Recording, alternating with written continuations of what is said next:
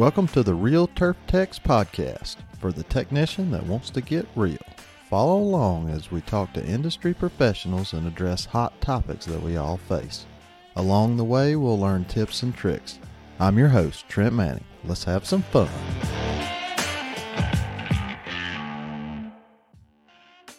Welcome to the Real Turf Techs podcast, episode 35. Today we're talking to David Curie. He's the equipment manager at Bayview Golf and Country Club in Thornhill, Ontario. Bayview is an 18 hole private club that operates year round, including curling, dome tennis courts for indoor play, and an indoor golf simulator. David is the sole technician in his shop and has been at Bayview for 19 years. David has 90% Toro equipment for cutting grass with a smattering of other manufacturers to fill in his fleet. Let's talk to David. Welcome, David, to the Real Turf Techs podcast. How you doing today? Excellent, Trent. Thanks for having me on. How about yourself today? Oh, doing great. Thank you so much for coming on. Good. Excited. We'll get right to it. How'd you All get right. into the turf industry? Well, Trent, it's a bit of a convoluted kind of uh, explanation, but I'll I'll try to keep it simple as possible. I I kind of grew up going summer vacations at a family uh, friend's nine hole executive course. I so I had summer there for a couple of weeks, which is fun because you know go out at night, help move roller sprinklers, and do all that kind of old school kind of Mhm. greenskeeping. And uh, so I kind of got in it there. And then, you know, time goes on. That's when I was a kid, right? Long story short, uh, or shorter, I I was I worked for the railway, CP Rail. Okay. Uh, this still now I'm in my twenties, and I was on a long term layoff. A good friend of mine, and I, I- I'm just not somebody to sit idle like that. I couldn't handle it. I was probably about three months into my layoff. It was driving me crazy. So a really good friend of mine that knows me well, that we grew up, you know, dirt biking and ripping things apart. And we were we used to put together uh, demolition derby cars and stuff like that Yeah. go to county fairs. And so he said, I just got an information. I just saw it in the in a newsletter because he was an alumni of this local college, Durham College. They're having a pre-apprenticeship turf mechanics program. It's put on by uh, unemployment, or it doesn't matter if you're. I was unemployed, but I was still getting uh, company pay at the time. But it didn't, it didn't matter. So I, I said, "This is great." I, they actually interviewed you, and to eliminate the you know unwanted candidates, so to speak. Mhm. And I got into that and and just kind of took off from there. I uh, got along real well with one of the profs, and they worked it so you would work. You're in class during the winter, and then when the summer came up, they give you time off to go to get try to get a job in the industry. If it's at a small engine shop or or or a, golf course, yeah. And uh, I I asked him. I said, "Do you know anybody that's looking for an assistant?" and he didn't hesitate. He put me on to this guy that was looking for an assistant at a at a private golf course in Thornhill, Ontario. And I went for an interview and we struck it off really well. He had a couple other guys he interviewed at the time Mhm. and and it, it, it kind of went from there. I, I got uh, a chance to a working interview day with him and he put me through a couple different scenarios, troubleshooting and things like that. And I got the job and it, it was, it went from there. I did a four year apprenticeship with them Could I, i stop you right there and for sure. tell us how that worked on your day interview? Because I think that's something that's, that's definitely interesting to me. Hopefully, it's interesting to the listeners. And I know how hard it is to just do a normal interview and judge a candidate and try to figure out if they got it or not. Yeah. Yeah. It was, it was kind of, it's a lot of a blur. was over 20 plus years ago. Right, right. But- Well, I understand, but you still probably remember the gist of it. I do actually, because I'm in the process of trying to get an assistant in. So I was trying to rehash those areas as well. So it carried, he just, he gave me a, the first task he gave me was change some tires. He gave me a couple of tires and the tire machine showed me how to use it, Mhm. that kind of thing. I rambled through a bit of that. And then later in the day, he wanted to do some troubleshooting. So he set up an old G1 Yamaha golf cart and he sabotaged it in a few areas. And he Okay. gave, me a, gave me a multimeter and said, okay, find out why this thing isn't running. And Mhm. right now, the, the pedal, the key is on, the pedal is there. To find out why it isn't running. So just to try to deduce, you know, antagonize your your thought process and the troubleshooting. And the way it turned out, it was it was basically he said just to keep it the kiss kiss method, keep it Mhm. simple Right, right. you know. And uh, what he had done was he put some el- electrical tape inside the terminal on the negative post.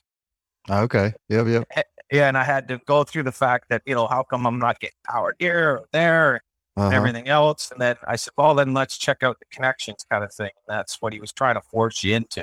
Is Yeah. that I didn't find it with the multimeter, but I found out I wasn't getting power to the switch, and, you know, those kind of processes. Right. now find out why. And, and that's what it was. He sabotaged the uh, the negative post on the terminal of the battery and he pull it off. And it's got this big glob of tape. Yeah, yeah. It wasn't obvious at first because he hit it pretty well, but I mean, again, it forced you into that that analytical kind of thought process, Gotcha. process, you know, the process of elimination. And then we also touched on a bit of real stuff because in the in the short course that we did, there was some real technology and some hydraulics and stuff like that, but nothing too serious. And that was basically basically it for the first day, that kind of the day day job interview. Right, right. No, that's cool. Yeah. Very cool. Well, I'm sorry Yeah. to interrupt you. You can No, get back no, to your that- story. No, that's that's but excellent. That, that No, was definitely interesting and something I'm going to consider in the future. Yeah, absolutely. And that's the the kind of thought that I had too. I haven't had to apply it yet because I haven't had an, an apprentice I've had to interview. Everybody mm-hmm. I've had I've had some help in the shop in the past and it was all just basically guys that went on the crew. So I've never really had to put them through an interview process. It was just Right, right. help me out. But now now going forward we're we're looking to get an assistant in the shop with me. So I had I was those little tricks that I was trying to think conjure up that oh yeah I gotta I try with the guy that I'm gonna be hiring. Right. Yeah, for sure. yeah, yeah. So yeah, that was that was it. It, it. Kind of the rest is history. I worked with him for I got the job at Thornhill Country Club. The gentleman's name is Mark Atkins, and he's and he's one of these guys that he's an ambassador of our our, our industry. And I lo- I wish he was on a lot more social platforms like Twitter and things like that. This guy's incredible.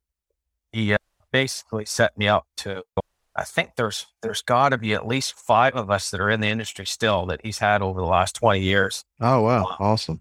Yeah, a couple of them are are in our chat. One is Chad, and another one is Chris. Anyway, long story short, just in the general Toronto area, there's probably four or five different four different techs that have come out of his apprenticeship program. That's awesome. Yeah, it's been really good. So We're gonna have to have him on. Yeah, well, uh, if you remember, I, I asked you to add somebody recently, and I gave you his number, but he didn't have the app, the WhatsApp Okay. program.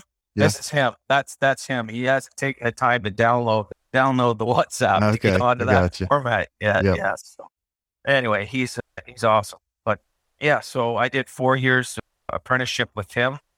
Did a stagger like a a, a staggered kind of startup program where it was like a, a 60-40 split. 40% in the morning out on the course, you know, Mhm. doing general things like learning how his big proponent of get out on the equipment, learn how it runs, because you're in the future will know how to diagnose stuff better. if You know how it runs and how Right, right. things are things are supposed to sound. Mhm. So I did that for the first two years, and then as the, I got into my last two years, more I was getting more time in the shop and less time out on the course because I was proving myself that I wanted to, you know, to do it. And I was learning, so they were willing to put that time into me, so it was good. Awesome. Yeah. Walk us through your daily shop routine. Oh goodness, you know, uh, uh, the fear of uh, sounding redundant as far as the way a lot of other guys have said their dates go out, but it, it, it's still it's it's get in there in the morning. You know, you take the time. I'm about a 20 minute commute to work, Mhm. so and you're kind of thinking of how I'm going to spend my day, and you know, some PM work. I've got some stuff up that has come up that I know I got to get at. The hours are up, but then you get into the shop and it's jump on the cart and go for a drive, especially on a mow day. Yeah. get out on the course and see how things are cut and hopefully catch something if you can see anything. And then it's parlay that back into going to the shop and try to bring in that PM stuff and deal with the daily incidentals. So your daily plan just gets shot all that, you know Right, what? right. And uh, yeah, just kind of just go with the punches. Try to just deal with the fires as they come, and then you get a second to breathe and go, okay, where was I? Right, right. Yep. Oh, And yeah. then, then then you got more fires coming. Yeah, exactly, exactly. Yeah, it's that's the problem with wearing so many hats. It's just you get a, you get pulled in so many different directions. Oh yeah, for sure. Do you really? I no, I don't. I shouldn't say that I don't. I used to. I don't have equipment too really. Years ago, I had a couple of big John Deere three reels. I can't remember the model numbers because numbers like that to me just don't stick in my head. But it was a three reel, and we used it for our for intermediate first cut. So it was Mhm. a big, big eight inch reel, I believe. And the land width was so huge. So Twenty six fifty three. that's probably it. That's yeah, my guess. Yes, yeah, there you go. And so every winter, there's a local college that had Foley, an old old Foley relief grinder. I'd go in and just grind it off and just try to reduce some material. You know, all the the basics. I wasn't, I don't backlap, so it wasn't for to facilitate backlapping. It was just basically to help help that big land width, make sure it's not such a big beefy thing when it's out there. Right, Make right. it easy, make it easier to sharpen. Have you ever backlapped in your career? As far as my own equipment, I haven't. 20 plus years, I've, I've never backlapped anything because I've always had Bernhards and predominantly Toro equipment throughout my career. And uh, if, if it needs to be sharpened, I put the time in and, and, and sharpen it. Not saying that backlapping isn't important or validate the fact that it is, it is. But a lot of the time, if I'm in a situation where I think something needs to be backlapped, especially like my ferry units, where it's the Edge Max blade or bed knives Mm-hmm. and the Edge series reels, I'll go in and, and do a quality cut check quite regularly on my fairway units. And then if they're not cutting up the stuff, I'll give it a quick face grind and just bring that, you know, front edge of the face up, bed knife up back to, uh, you know, good quality. And usually it's enough that, to get me by until I can uh, bust them apart one by one. Cause I've got four 30, 35, 50s fairway units. So if I have one out on a low day, they only have three to use. It's not a big deal. I can Right, bust right. it apart, break it down by that. But yeah, so let's get back to your question about backlapping. I, I don't, I've never really done it uh, on a regular basis. The only thing I've ever really backlapped is side jobs, you know, people with Yeah. their little, their little Right, push uh, lawnmowers and things Uh-huh. like that. And uh, that's the only thing I've ever really backlapped to any, to any degree. Well, I was just curious. As long as you've been in the industry, not that you're that old, you look Uh-huh. younger than me, but I've been I've been around for uh, quite some time too. Yeah. And I mean, when I was coming up, that's all we done was backlap, but we didn't have a bed knife grinder at all. We had a reel grinder. Yeah. And we done a lot of backlapping. I understand it has its place, right? And and and I get it where you've got fairway units, and if you don't have the time or a hoist to get them in, you just put them in backlap mode and go out and and, and keep things as true and and uh, sharp as you can. It has its place. It sure does. Something you've fabricated lately. You know what? Try I being on my own. A lot of the time, winter time is maybe some time. Like I fabricated utility trailers, right? So Mhm. for a push more, and you know, you see it on Twitter all the time. Guy's upgrading stuff. I I fabricated a, bench grinder stand. I used old reels as the feet, and you know, and, and made a bench grinder out of stand. Oh, some uh, like backpack blower holders for the utility for the carts. Okay. Yep. I don't know about you, but I know it's going forward in the in your questions. But one of my pet peeves is going out on the course and seeing a backpack blower lying on its belly with the hose up in the air, Oh yeah, yeah. Yep. and they're and then they're bringing it to you five minutes later, wondering why it won't start. Oh gosh, I Mhm. hate that. I hate that. What, so- what about setting the backpack blower in the seat of the golf cart? Yeah, then you're repairing seat covers. Yes, exactly. yep. Yeah. Yep. There's definitely a telltale sign that hole in the back of the seat. So I know Oh, yeah. exactly what happened here. Yeah, exactly. Or they're they're doing uh tees and ties, if you will, and that's what we do is tees and ties. Is doing the curbing around all the tees, hmm and and you blowing the curbing out. So we brand new fleet of club cars, and the guy thought he was getting smart. Put the, the blower in the passenger seat, hold the the wand out the back side, and drive Yeah, along yeah. the car path, and then look, what's that rubber smell? Oh my god! Sometimes these uh, people are smarter than uh, they need to be. Yeah, hundred percent, hundred percent. Yeah. What's your What's your favorite tool and why? You know what? I have a lot of Toro guys will tell you it's my five eighths wrench. I had one, and unfortunately, you know, when you're looking for something and you can never find it, but then when you stop looking for it, it shows up. Oh yeah. Well, I lost a five eighths wrench, and it came back to me about two months later, and it had the box end of it bladed off because of a rotary mower, and it Oh, was in a in a very good horseshoe shape Mm-hmm. that that tool was my the best reel adjustment tool ever because you could get it in and you could use it as a as a to the Toro reels and use it with some torque on it, you know, laterally, Mm-hmm. and, or you could wiggle it in from the side of the motor and get it on the adjustment nut. And then, unfortunately, I think I left it on a reel and it went back out to the golf course and has to come back. So, but outside of that, like favorite tool, again, I would say our our computers, like our laptops and our and our phones, like the way things are going now, it's QR codes and- and everything else. How fast you can pull up a parts breakdown or you know Yeah. order a part, like it's it's unbelievable. I think that the not underrated, but just underutilized maybe. Guys are you know not using their phones and, and tablets and things out on the course or in the shop. Mm-hmm. But uh, another favorite tool is uh, not shop related. Is I saw this conversation on Twitter the other day, and it, it hit a nerve because I think it's hundred percent accurate. And one of the best tools is the Toro uh, 648. Not to be brand specific, but the Toro 648 aerifier. I think it's one of the best innovations in, in aerification I don't think- I don't think anybody would argue with you. Yeah, Hands, da- hands down, hands down. Just the the, the 648 is a heck of a machine. It's unbelievable. Just the question, like the quality of work it does, what it does every day.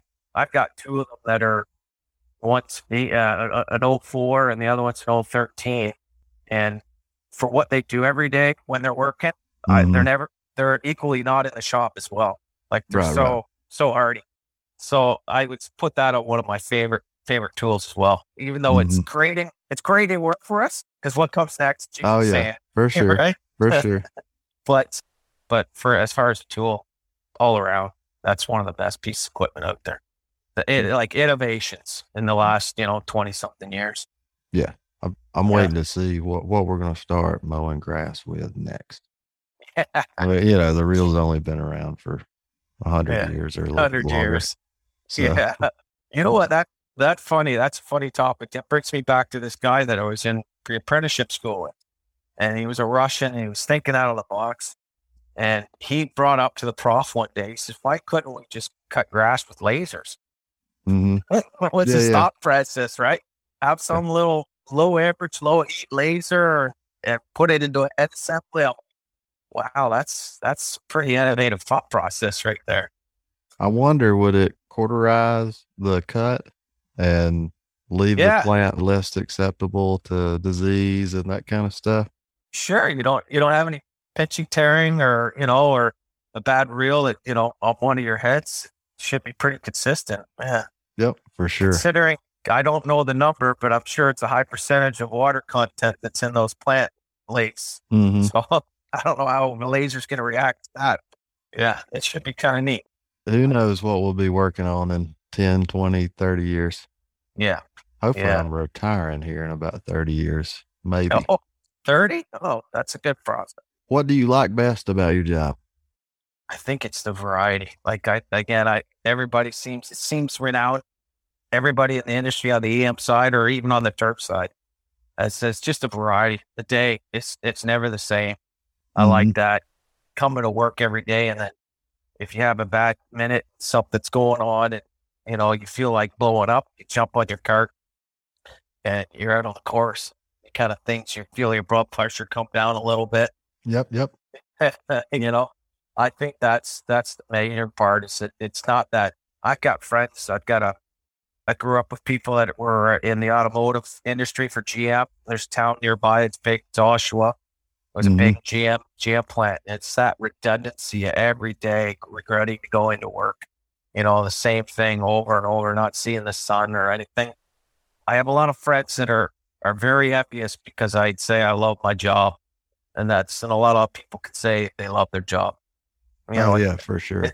it's not a it's not a problem for me to get up in the morning, go to work because it's of the environment, the culture that we work in, and yeah, it's awesome. I think it's just a variety. It's nothing the same. You know, it could be, but as we were talking about earlier, you're putting out those fires once in a while, and those are the things that keep you keep you sharp, keep yeah, you yeah, on your toes. for sure. hmm You know, yeah, it's Yeah, awesome stuff. I mean, not that I'm encouraging failures or breakdowns, but you know, I, I get excited when I say, "Ooh, this is going to be a good electrical problem." I get to do some troubleshooting on this.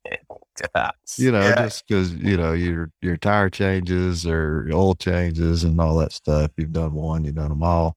yeah, So the Yeah. troubleshooting aspect and trying to solve problems. That's what we do. Absolutely. That that kind of brings me to a tweet I shot out the other day, where it, it's the idea. Sometimes your initial reaction is to get in deep into stuff. I had a no start on a 3500 sidewinder, but as you get experience, you know that the way to eliminate kind of certain things that could be wrong is by what it's doing. You turn the key switch on those, and if your seat switches are good and your and your your, seat switch and your neutral switch are good, you know that fuel pump's going to come on because you can hear it clicking away. Mm-hmm. So okay, I know all my all my safety switches are good, but then you don't hear that click for the relay when you turn that key, and that takes you a different direction. So I got into like, oh, maybe it's the relay, maybe this, maybe that, but I went back to fuse for the start for the key switch, checked it. Oh no, it looks good. Put it back in, and started getting into things. Mm-hmm. And then my I head scratcher, and I was like, "What the heck's going on here?" So let me double back to fuses, and I took the fuse out, and it did it. And it's one of those once it doesn't have the big beefy uh, blade in between the two posts. It's like a little wire. Mm-hmm. And I look at it again, and I'm like, "I think this is burnt out." So put the meter on it, do a continuity check, check, and sure enough, it looks great. You put it up to the sun or whatever, and it looks Yeah. great. You look through it, and I'm like, God dang it, I just messed an hour up here and it's the darn fuse. Mm-hmm. Throw that 10 amp fuse at it and away she goes. But the fuse went low because it was amping up because the terminal was a little loose. So it was Okay, yeah. that's when they're trying to start it, the it amped up a bit because the terminal was a little loose on the battery, which blew the fuse, but I didn't realize that until after I found the fuse. I'm like, oh, what, what made the fuse pop? Right. And that's, they left the uh, lights on on the thing overnight and it was a little loose. But anyway, long story short, that was the keep it simple, you know, kind of Right. process. Yeah. Yeah. yeah. Yep. I don't. I think we all eat some humble pie from time to time on Uh, stuff like 100%. that, and yeah, you you kick yourself, beat yourself up. But we Yeah, it's- probably should take it a little bit easier on ourselves because the job so. we do is not not the easiest job in the world, but No. it's definitely fun and rewarding. That's why we're doing it. Absolutely. It's it's one of those kind of industries where you have that there is no there's instant gratification to when Mhm. you're doing your right because you go out to that the, the property and you can see right away everything that we do is relative to what's going on at the course. And if we're not doing our job right, they're spending more money on chemicals. The course doesn't look good aesthetically Mhm. you know, and it that's part of it that I really enjoy because I I grew up being a golfer around it, and I love the aesthetics part of it as well. And you directly can see what we do, and if we're doing it right, it it looks sharp out mm. there. Things are playing well and rolling through, and I love it. Yep. Yeah. What is the strangest thing you've seen at work? Well, let me tell you, the strangest thing I've had a couple. One, I'll I'll take a piece of that apple pie you were talking about, and I was in my second second year of my apprenticeship, Thornhill Country Club with Mark. And we had a, a John Deere tractor with this new Aerifier on the back as a demo. hmm Uh, distributors dropped it off to us and uh, I said, here you go. Here's a couple of days. You guys can do what you want with it. So it was my job at the end of the day to rally up the stragglers and put them in the barn. Well, this tractor and this Aerifier were there. And this is back in the early 90s. So hydrostat tractors were just kind of starting to come out, right? Mhm. I'm an old farm boy. I like stick shifts, clutches, Yeah, yeah, right? Right, right. so I got on this thing, and I guess I, sh- I should have asked a few more questions, but I pulled it around to the bar the, where it's supposed to go in the bar, and the guys had already shut the door, pull roll, roll down door. So I jump off of it, and I consciously can't remember if I ever set a parking brake in it, thinking if I just put it here, shut it off, gears are going to hold it in place like an old tractor. It's a pretty mm-hmm. good parking brake, right? Yeah, yeah. I just shut it off and walked around to the back of the barn and opened up the rolling door. Well, the next sound was thud, my jaw hitting the ground because the tractor wasn't there. I'm like, Oh, okay, wow. guy, I'm okay, guys, what's going on? Well, I had it pointing in a direction that was a downhill grade and a hill that dropped a good 150 feet. Oh, wow. Okay. I walk, I go, I walk out there and I look down the hill and it's tree covered. And sure enough, there's this tractor about 30 yards down, down the hill. The only reason it didn't go complete to the bottom was because it pinned up against a tree. Wow. Yeah. That was, I walked back to the shop at that point.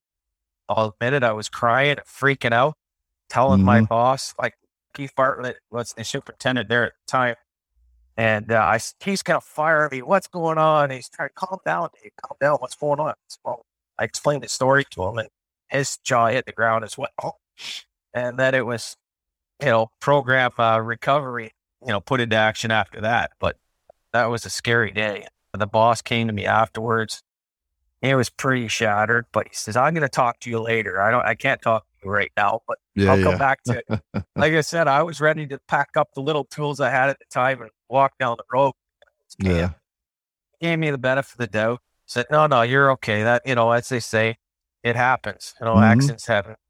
And you were truthful about it, and and you didn't know any different. So that was uh, that was the big one. I tell that story all the time to guys, especially new hires and stuff. I mean, it, it happens. My first job outside of uh, work for Mark, it was kind of pushed me out of the nest type thing. I went work for this company. It's they're a big conglomerate of courses up here called ClubLink, and it was my first DM's job. And I went in there, and they had these old Toro Sand Pros. Didn't have a parking brake. Didn't have Mhm. anything. The only way you get this thing to stop is to put the rake down. Yeah. So I get the call. This is like my third weekend to the end of the summer, and we can't.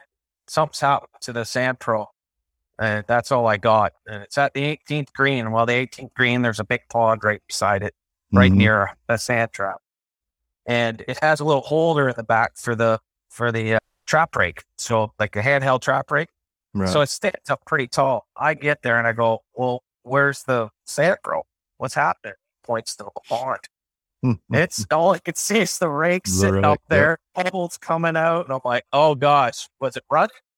I can't remember, he says. I'm like, well, I guess it doesn't matter now. And that was his initiation into the crew that because this guy was new too. And he stripped down to his knickers, went in and said, see this hook? You could find it, hook it onto something. hmm But that was that was a big day because that was, you know, then it was a brand new machine. And, oh boy, little things happen. Stranger things that happen, but sometimes you just take it for granted. kind of go on with your day.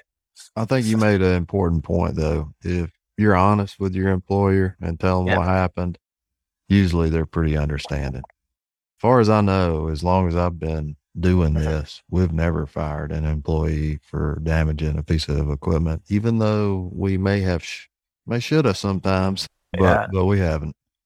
Hundred percent. Yeah.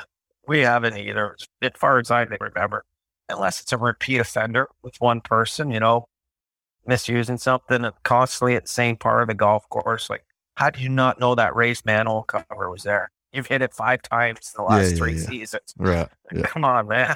Yep. Yeah, no, we haven't. I will tell you a, a quick story I heard at another course, and I don't I don't know what this person's problem was, but they were training him on mowing greens, and they were using I think John Deere fixed head mowers, and they had the transport tires. So they told him you got to take the tires off, to mow the green, and he would leave the tires on, mow the green, and so they kept having these issues with him, and they finally tell him, "This is your last chance. Right. You got to take the tires off before you mow the green." So they check up on him later, and I can't keep a straight face because he has taken off one tire and left one tire on. Oh wow! How do you do that? I don't. I mean, it just blows my mind how anyone could do that.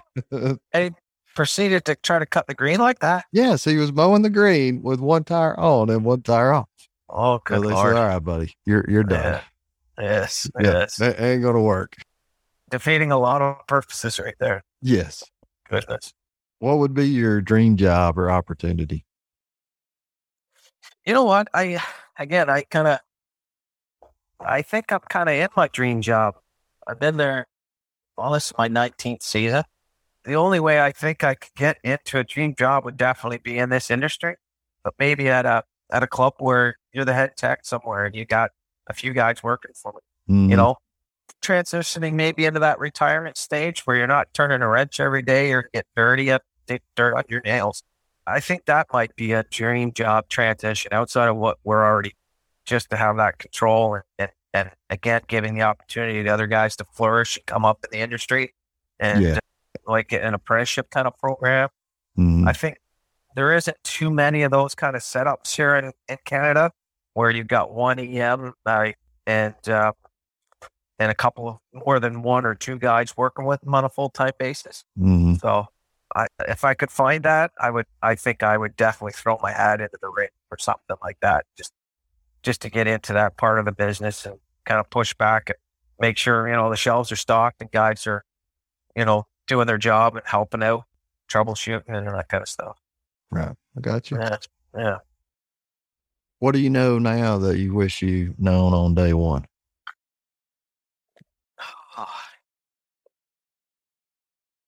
I think it. I think it's more. Of, don't be so hard on yourself. You know, there's always tomorrow. You're you're paid on an eight hour, you know, spectrum as far as the day's concerned because we're Mhm. salary. Don't burn yourself out so much. You know, I know when you're younger and you're in the business and you got lots of you know energy and vigor, you're putting your time in, and sometimes it's you got to be able to say, you know what, this will be here tomorrow.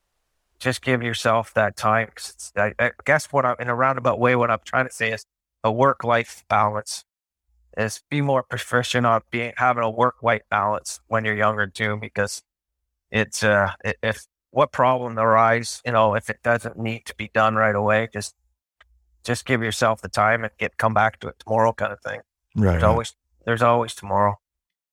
I think that's the biggest thing because when I was younger, I was doing 12, 13 hour days.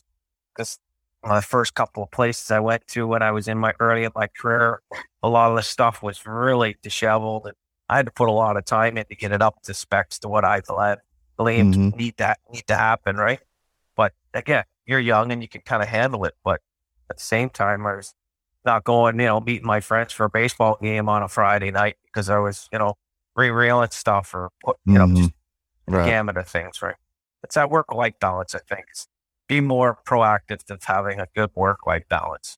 No, I think it's a really, really good one and something that especially younger people do not think about. Yeah, hundred you're just percent. Living in the moment. Yeah, you're living in the moment and you tend to get lost. And I talked about this in our WhatsApp group. And it's also mindfulness, you know, just being if you're having trouble with something, don't hesitate to call somebody. Oh yeah. Yeah. pick up the phone because we've got an incredible community of people. You know, you can reach out on Twitter or WhatsApp or just even your own mental mindfulness. If you're struggling with stuff, be open with your boss, be Mhm. open with the people around you, and maybe they'd be able to help you give it, give you that support that you need or that. Like I'm not one that needs a pat on the back to let me know I'm doing a good job. There is people like that, but Right. I, it, it sometimes you just got to pull back and, and say, you know what, I, I'm in the middle of something, I'm kind of struggling with it, and more times than more times than not, they'll be understanding or say kind of relate a story to you, kind of yeah, help yeah, you yeah. feel better yourself about things, mm-hmm. you know. Yep. Because that's that almost years gone by is you know mental mind, mindfulness and everything else. It was kind of taboo to talk about, and now I think it needs to be at the forefront and um, help guys out with the with stuff that they're going on because there's out there there's people out there that are going through the exact same things. You're not alone. Well, oh yeah, I, for sure. Yeah, and here at Real Tef, Real Turf Techs, we're going to be uh, addressing that. You probably seen in the WhatsApp group some stuff came up, and we uh-huh. put together. It'll probably end up being about four episodes. Oh, and excellent! I, I hope to be releasing them very soon. Excellent. That's great. Just got to get them edited up and shipped out the door. That's got to be that's got to be quite the process for you. Like this, this again. Like I, I know some other guys have touched on it, but I'm going to say it now. And if you use it, this is great. But I got to really thank you for putting this kind of stuff out there. There's a lot of programs, and you know, guys are doing podcasts, but this is uh, it's really great what you're doing and giving people a voice and allow to communicate what their stories are, and you know, hearing people's lives realizing that we're we're all kind of cut from the same cloth, I think. And that's why we're in the business and we're doing what we're doing. And well, appreciate appreciate the time that you're putting into this. Well, thank you, and I appreciate yeah. that. And uh-huh. I think when I was traveling around working with the Toro distributor, and just you know, this was kind of my thing. And even when I started the podcast, I don't, I hadn't put the two and two together. Uh-huh. But when you would go to a new shop and meet a new equipment manager, technician, or mechanic, yeah. or whatever you want to call yourself, I would, you know, how'd you get started? You know, you just shoot shooting the the bull, if you will, back and forth, and it was really fun. You get to meet people, you get to know people better, you get to know what their strong points are. Uh-huh. You you know, you walk in their shop and you can see, well, this guy's super organized yeah. Or vice versa. Yeah, this place is a mess. You know, but whatever. And I mean, that's one thing. Another thing I'll I'll have to say. Normally, the people that had really messy shops were probably some of the smarter mechanics. Okay. And yeah, and you can take that for for what it is. But well, I, I was about to say I'm not going to call myself a smart mechanic, but my place is definitely organized chaos. Sure.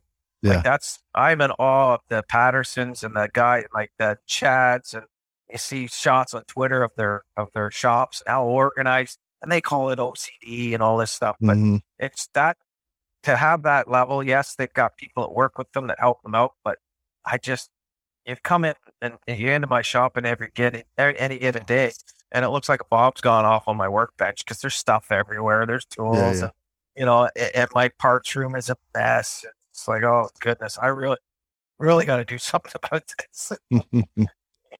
You'll get there this winter. Yeah. That, that, yeah. that, was always my thing. I'll I'll get to that this winter. Well, and yeah. winter never comes. Yeah, exactly. Exactly. Oh. Get ready for tips and tricks what's some tips and tricks you've seen or you want to share with us? Well, you know what? There's there's a few of them, and and that's kind of the the thing. Like when you've been around, I guess as long. I, you know, I've, I've been in the business since the early '90s, but you take a lot of things for granted that you do on a daily basis, and it just becomes second nature sometimes. Mm-hmm. And then you know, at, at, at nice events like the GCAA event, the GIS, I've had been the good fortune of going down to those a couple of times in the round table discussions. Mm-hmm. And you get talking about things and, you know, you share your things that happen and you hear a couple of guys go, that's a great idea. Never thought mm-hmm. of that. Uh, and it's just yeah. something you do inherently, right? One of them uh, I really thought was a great tip I saw on Twitter lately. And it's been something I've seen guys do is foam markers for, you know, when you're using, I've seen guys tweet about it. They use shaving cream to mark their heads for aerification. But this one is the full marker that this one guy tweeted about is actually you can use it in your your marker paint dispenser gun. So it's inverted. Oh, okay.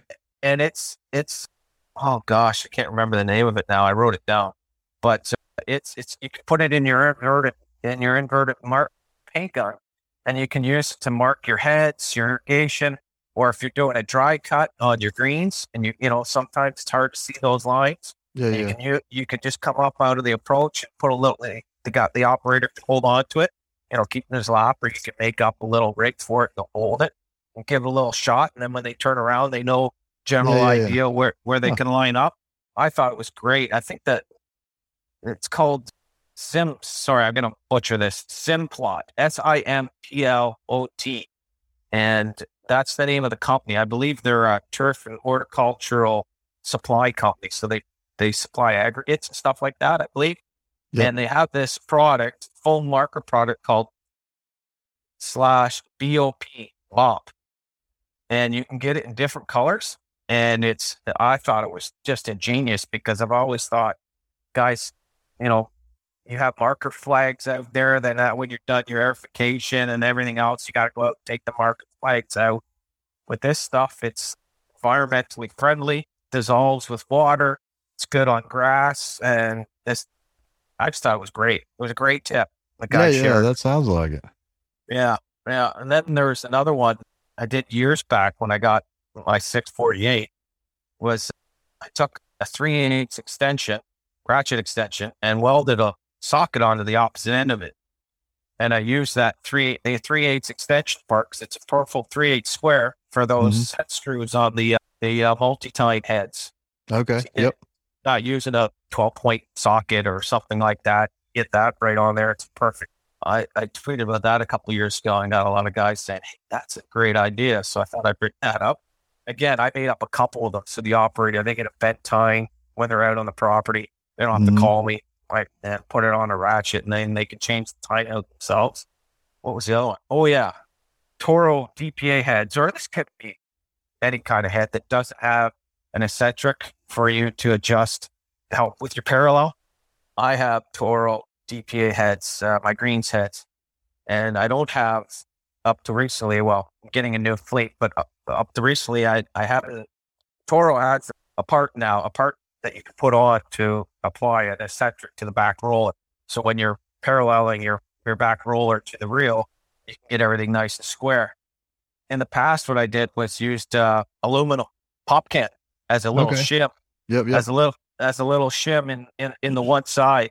So when I've got everything on the paralleling plate, and I've, had a couple thousandths, I can throw on a little shim in between the the factory blocks that are on either end of the rear roller, and Mhm. just get get me right on spec with that. And that's I've shared that with a couple guys. It's uh good reviews because they never thought of anything. It's basically a tolerance that they say should be there, but it's there because as soon as you you know you localize that reel on a on a fixed head in that back roller and you, you put a feeler back there, and to me that bugs me. So that might be Yeah. an allowable tolerance that Toro has in those fixed heads, but I Mhm. didn't like it, so that's I came up with this idea with the the aluminum in there. Just cut it up into little pieces, put it in, and it's worked out really well. Yeah. No, that's awesome.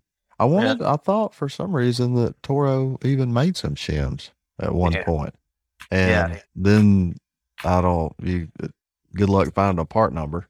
Yeah, you can't find a part number. And then I also heard Laura that those were actually contact shims for certain reels that they were selling, like as far as reel to bedknife contact. Okay. Yeah. I had heard that those there's some floating around that guys are using, you know, that light to moderate kind of contact.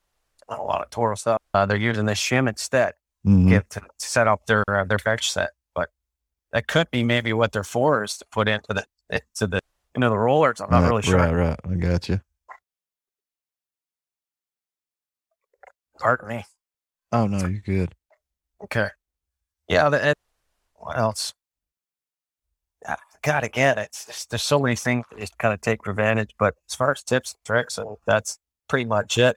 I would say if you're not already, get on social media platforms like, as you know as well, Trent, that Twitter is, is a gold mine for stuff like that. Oh yeah, for sure. guys guys sharing stuff all the time and, and you know you'll be able to apply it to your to your facility if it's something that just takes that one little less headache out of your away from you it's amazing Well, the other thing, if you already own social media, Yeah. those things that you think is common knowledge, share them Yeah. too, because they're Sure. probably not common knowledge. Yeah. And I mean, just like you're saying, we do so many Yeah. things that we don't even Yeah. think about. Oh, I've been Yes. doing that that way for 20 years. Yeah. Well, you get a new guy in the shop or gal, and they're watching you do something. You're like, Where, where'd you come up with that? I've never seen that eh, before. Well, I'm Exactly. doing this my whole life. I don't even know where I learned this. I know, right? Yep. So, uh, yeah, definitely share those ideas. Yeah, yeah. That I, I'm a big proponent of that kind of stuff. It, and it's not self-deprecating. Like every once in a while on a Friday, I'll do FYI Friday tweets, like for your information. And it's Mhm. that kind of thing. It's just I've come across something, and this is my resolve to it. You know, maybe if you come across this and this helps you out, great. Because that's uh, again going back to that kind of stuff. Is that we're all in, in this this big uh, this big game together, and if we can help each other out, little things like that, it's I think it's it's it's gold. Oh yeah, for sure. That's that's Yeah. why we're here and Real Turf Yeah. Techs is on the air. That's what we're doing. Got it. Trying to That's help awesome. technicians. Oh, Um, and, and Ky, uh, Kylie's little trick about the I know some other somebody else commented about this. Her little super glue trick, the baking soda and all oh that. yeah, yeah, yep, yep. I was up at my brother in law's cottage. I don't know if you guys call them cottages, camps. I don't know. Yeah, yep. uh, and we're cutting wood the other weekend to get ready for winter. And he dropped his chainsaw and cracked the the oil reservoir. So oh, it's okay. Yeah. it's leaking as he's cutting. It's leaking out. It chain oil all over Mhm. the place, right? And I just said, "I'm gonna try something." And sure enough, I went into the ca- cottage and, and rambling through the pantry and found some baking soda. You know, I found some some super glue, and I know there was one other component that she had advised you to, or suggested to use. I couldn't remember, but just out of that, it held up long enough for us to get our wood done. Oh, It was, awesome. unbelie- it was unbelievable. I cleaned it. I had, he had carpet cleaner there. I cleaned everything up, Mhm. sanded it a little bit, and got this thing up with baking soda and uh, crazy glue compound. And it worked fantastic. That's awesome. That's so Yeah. good. I Yeah. would have never thought of that beforehand. Yeah, that was the first time I heard it. Yeah. And oh, speaking of first time hearing stuff, I just heard today in the WhatsApp group about the fluid film. Is that what Oh, it was called? Yeah. Are you fluid- using that? No, I don't, but I know there's a few guys that do. I think Kevin Henniger is one of the guys that does use it. He uses it as a quite possibly like an anti rust on machines when new stuff comes in. We're Mhm. going to our winter season before he stores it. He sprays it down. I think it was fluid fill. I could be wrong, but I have heard that name before. And I was like, that's what that stuff is. Yeah, I'd never even heard the name, but there were several guys in the group saying, "Oh yeah, I've been using that for years," and they were talking about. I think it was Jerry Knight asked the question about what you do for bed bars. Yes. Yeah, that's what it was. That's right. Yeah. And that I think one gentleman piked up and talked about fluid film and then who was it? Chad Bruner? Is that how you say his last name? Braun, I believe. Braun. Braun. Okay. Yeah. Excellent guy. Met him down at the GIS a couple years Mhm. ago. And he mentioned about fluid film and then a bunch of other guys chimed in and said, Yeah, even that's great stuff. Right. And I, I'm, again, it's not something I ever thought to change. I've always been, you know, an anti-seize guy, a little bit on the Mhm. threads and, and a little bit on the bar, like especially stuff that you're not breaking the knife off of a lot, like your Yeah. fairway units, Right, things right. like that. But for your high high frequency grinds, I'd always just put a little bit on bit on of the screws and things like that. Just basically kept it dry. But I think fluid film would be the right thing for that. Yeah, I'm Sounds- definitely going to invest in some and try it out. Uh, and like you're saying, especially on fairway Yeah. mowers. I mean, we Yeah. change grease bars, uh, knives so often. I don't think it matters what you put on there. yeah. No, no, and in the summertime, it's almost weekly. We're changing knives, Exa- exactly. top dressing every week, and yeah, it's it's fun times. Absolutely. Love it. Anything else you want to share? No, I you know what? It's just again, I think uh kind of parlaying back to about what we like about our jobs.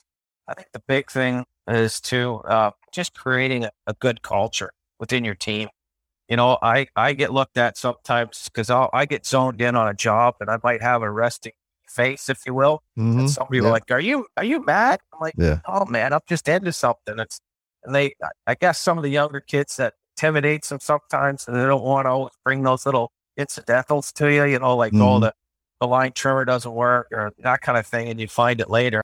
But just creating creating a good culture within your crew and, and make sure everybody's having fun and keep those lines of communication open because it's going to make their job better. It's going to make it easier on you because they're going to come to you with stuff, you know, Right, and, right. and, yep. and they're they're going to tell you about those little incidentals instead of parking it if they know about it because sometimes they park stuff or put it away and don't realize. I think keeping those lines of communication open are, are good because, yeah, like then they'll start. Like I don't know about a lot of crews, but we just started employing WhatsApp uh, for for our crew. Okay. Uh, like literally, I can count the uh, number of days on my hand that I actually saw somebody with a radio on their hip because Mhm. everybody's got phones and it's an instant way of communicating to the crew. And I go over some of the banter between these guys and it's unbelievable how efficient it's made them because it's like, oh, I forgot a blower or I forgot a, a, a, a rake. Could you so and so bring it to me? And boom, it's, it's right there Yeah. and yeah. they're you know and, and they're talking quick and it's it's it's really it's been an, a game changer i think as far as I was concerned but yeah I, and I, again that goes back to culture too just keeping it light keeping it you know professional make sure you know you can't be everybody's buddy but uh they shouldn't be afraid to come and talk to you about something Yeah, and I think that's a culture that we're still in the process of changing. Uh-huh. And I think it's a really valuable change. And I know a lot of the older generation probably needs to work on that more than the younger generation. yeah But Yeah. it all it all depends on the person too. Absolutely, hundred percent, and it's got to be unanimous through the whole group. Because if one guy is like not a do as I say, not as I do kind of person, it's kind of hard to perpetuate that kind of culture when they're not really the most easiest person to talk to, if you will, you know, Yeah, yeah. or Yep. or or always yelling or you know intimidate before you praise kind of person. hmm Not you know, there's especially I can't categorize them as millennials, but there's a you have to be a good judge of character, and I've always uh, been coined as having a good judge of character. You learn fast with the ones that can you can put the work to, and they don't need the constant praise. But there's a lot of them, and they're doing you know probably manual labor for the first time in their lives. Right, right. You got Mhm. you got to give them a pat on the back. and say, thanks, man. I appreciate you. You know, thanks for doing what you're doing. I know it seems like a thankless job, but we appreciate it. Right. And it has to it has to be done. Somebody's gonna Yeah. be doing it. Yep, absolutely. Yeah. Um, we just recently had an employee. He's been with us for a long time, and he was pretty Mhm. much our dedicated tee and tie-in guy. And he was, he's an older gentleman, pretty grumpy all the time, not not in the best of moods. And we'd tried to work with him and work with him. So we had a janitor position come up, and he was interested in this Uh-huh. janitor position. And we gave it to him. And he is a totally different person. He's in a good mood. He's joking. He's cutting up. He do, I mean, he does an excellent job. The the shop and the restrooms out on the course and all our facilities that he's in charge of keeping tidy is better than it's ever been. I mean, he's cle cleaning trash can lids. I see him cleaning the sink, you know, in the shop. And I don't, it's just. I mean, he's found his niche. Yeah, So That's if you're not happy, you know, doing Yeah. what you're doing, find something else. absolutely. Yeah, hundred percent. Yeah, it's so true. It's also giving them a sense of ownership over certain jobs too, right? Yeah, Just yeah. changes their whole mind. Like this project or whatever it is, that's your baby. Mhm. You, it, you know, it, it's only gonna flourish if you do well. Right. So that's that's that's good. I've heard No, it- I stories mean, like it- that. it's been it's been awesome seeing seeing that transition. And then I was thinking about it. If I had to mow tees every day and get off, take off the tee markers, mow the tee, put the tee markers back, I'd yeah, probably be pretty grumpy too. yeah, Yeah, exactly. And then there's some guys that that's their dream job. You know, they're yeah. re- they're retired and they're loving it. They get to golf, something like that. It's Yep. a perk, you know, and that and they're Mhm. happy with it. But yeah, that's awesome. That's actually how I got uh, one gentleman in the shop for a few years with me. He was he was uh, an old retired millwright, so this guy could make uh, something appear out of nowhere with his machining skills and everything else. You know. Uh, anyway, long story short, he retired. Now he's name's Gardner. He's an Italian gentleman, so he's very meticulous, and he was working with the horticulturists at our club for a few years, and uh, that was starting to get troublesome on his knees, things like that. He's always standing and kneeling down at garden beds and stuff Mhm. and there was whisper of help. And so he, every once in a while he'd say something. Oh, I'd be at the end of the day trying to collect things, sweeping the floor. It looks like you need somebody to help you out there with that kind of stuff. And it just kind of went over my bald head a few times, right? Yeah, yeah. and then I finally said, Donato, is, are you serious about this? Do you want to come in and help me out? And it was glorious for about three years. I had him in the shop with me and it was great. He was Mhm. never happier. He was there before I was every day. And Yeah, yeah. just getting ready and he was smiling and loved it. Mhm. He's always showing his gratitude because what he was doing, even though he liked gardening and that kind of stuff, it just wasn't his thing. Yeah. It's so true. It was just he was it was excellent having while I did there. It was it was a different guy. That's awesome. Yeah, that's great. Tell the listeners how they can get. Uh, I guess just to keep it simple, you can find me on uh, on Twitter. It's, you know, if you got a question or you want to reach out to more personal information or email, just DM me on Twitter and it's at Dave Currie 44. So uppercase Dave, David, D A V I D, uppercase C for Currie, C U R R I E 44. And uh, we'll we'll get in touch through that. All right. That sounds great. Thank you so much, David, for coming on. I really enjoyed this. It's been great. Awesome. Thanks for having me, Trent. I appreciate it.